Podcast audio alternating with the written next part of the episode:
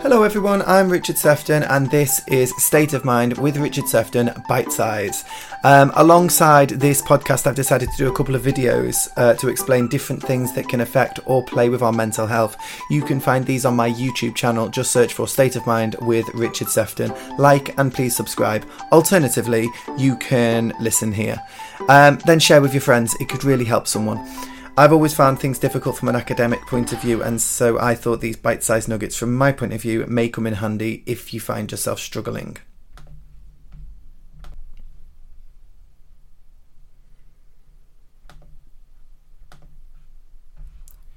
This episode is entitled Putting the Men into Mental Health. Ever since I started my training, I was told that it's just an unwritten rule that men will not engage with counselling or therapy. They won't look at their mental health, and more importantly, they won't talk about it. Of course, this is an exaggeration, but there is a massive difference in engagement, which is sad because there's also a massive difference in suicide rates between the sexes. Over three quarters of all suicides are by men, and 12.5% of all men in the UK are suffering from one of the common mental health disorders. Yet only 36% of referrals to mental health services are from men, and believe me, they don't all show up. So that means twice as many women are being referred to counselling, and also from experience, more women actually show up. Uh, another little fact 87% of rough sleepers are men. 87% uh, are men. 50% of all rough sleepers admit to having mental health needs. So, men, start talking, please. A few reasons thought to influence these statistics could be, and more probably are, how often did you hear people say when you were growing up, just dust yourself down and get on with it, or boys don't cry, or the worst one, man up. Pre satnav, how difficult was it to get your fella to pull over and ask for directions? Or, if you're a man, how long did it have to be uh, before you asked for directions? This is actually a great analogy. The sooner that you ask for help, the less lost you're going to find yourself. And hopefully, the sooner you're going to find yourself on the correct road again. The main problem being that before you ask for directions, you have to first realise that you're lost. That's when saying things such as the above or telling yourself it's no big deal, I'm fine, will be counterintuitive. I actually see it as a great strength to admit that you could maybe do with a little help. Maybe it's the wording that's the problem, and maybe more men would engage if we replaced phrases like getting a little help with taking back control. Both of these can be true, and both kind of mean the same thing, but one of these plays into the masculine action man stereotype. And maybe this could be seen as colluding with their masculinity, but if it attracts more men into therapy, surely it can only be a good thing. All of the men in my family I would describe as men's men and of having to act like men, if you get what I mean. The furthest thing that they would ever do is access therapy, and yet over the last year, two of them, including the most against counselling and mental health care, have been to see therapists.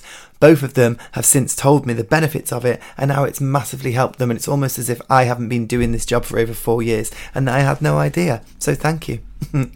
Um, so if you're a man and you're watching this because you think that watching YouTube videos or listening to podcasts might be a good way of avoiding therapy, uh, it's not. You know, listen to these videos.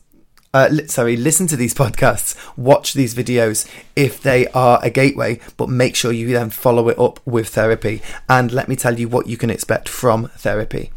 First off, it's not all essential oils and singing kumbaya. In most incidences, you'll be asked your preference before seeing a therapist. Would you like to speak to a male or would you prefer female?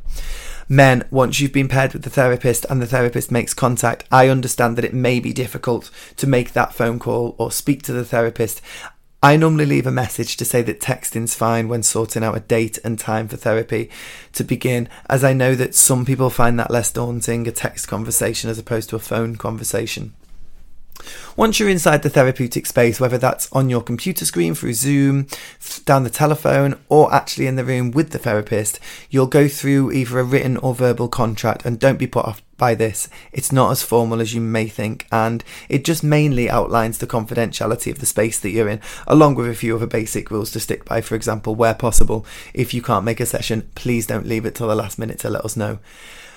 If you're worried about what the therapist will make you say, please don't be. It's up to you what you say and how open you want to be. Trust is important, and you need to be able to trust the person in front of you before going to certain places. And I get that. We get that. If you have a problem with your therapist, if you can't gel, um, because sometimes this happens, you just don't get along with the person, that's absolutely fine. But make sure you tell the therapist, make sure that you get the right therapist for you, and any therapist worth their salt is not going to be insulted by that you might be worried that you won't have anything to say. So, if you'd like to, make a list of things that you'd like to talk about and take it with you.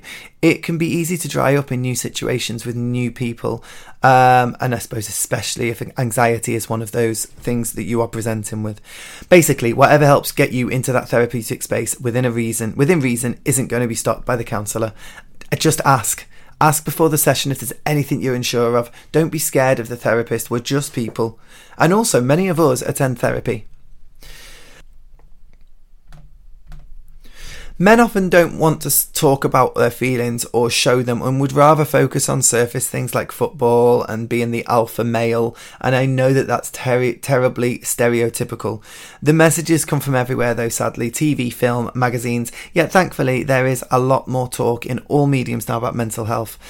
I was trying to end the stigma in setting up this podcast, doing these bite sized nuggets. I'm trying to end the stigma around mental health. Thankfully, so are many other people uh, and many other mediums. Don't be afraid to cry if that's what you need to do. Don't be afraid of people seeing you cry.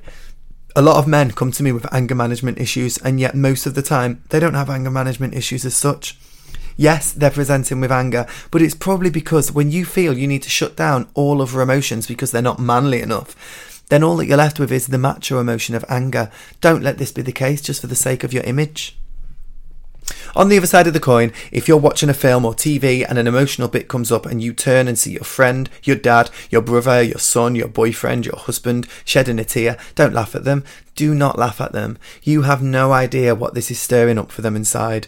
Um, it may remind them of something that's happening in their past, may remind them of something that's happening now, or it may be that just, you know, they could just be involved in the art in front of them doing what it was created to do.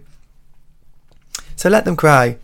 Um, if you have any questions about counselling in general, feel free to get in touch either through Twitter or YouTube. If you feel the need to speak to somebody right now, please consider calling the Samaritans on 116 123. They're there waiting to take your call. No shame whatsoever. That's what they're there for. If you'd like those details to reach out to me, you can get me on Twitter at Richard Sefton3 give me a follow, come say hello, or if you want to watch the video of this bite size, um, YouTube search State of Mind with Richard Sefton and give my channel a subscribe. If you've enjoyed this uh, podcast bite size episode, please consider sharing. It could genuinely save a life.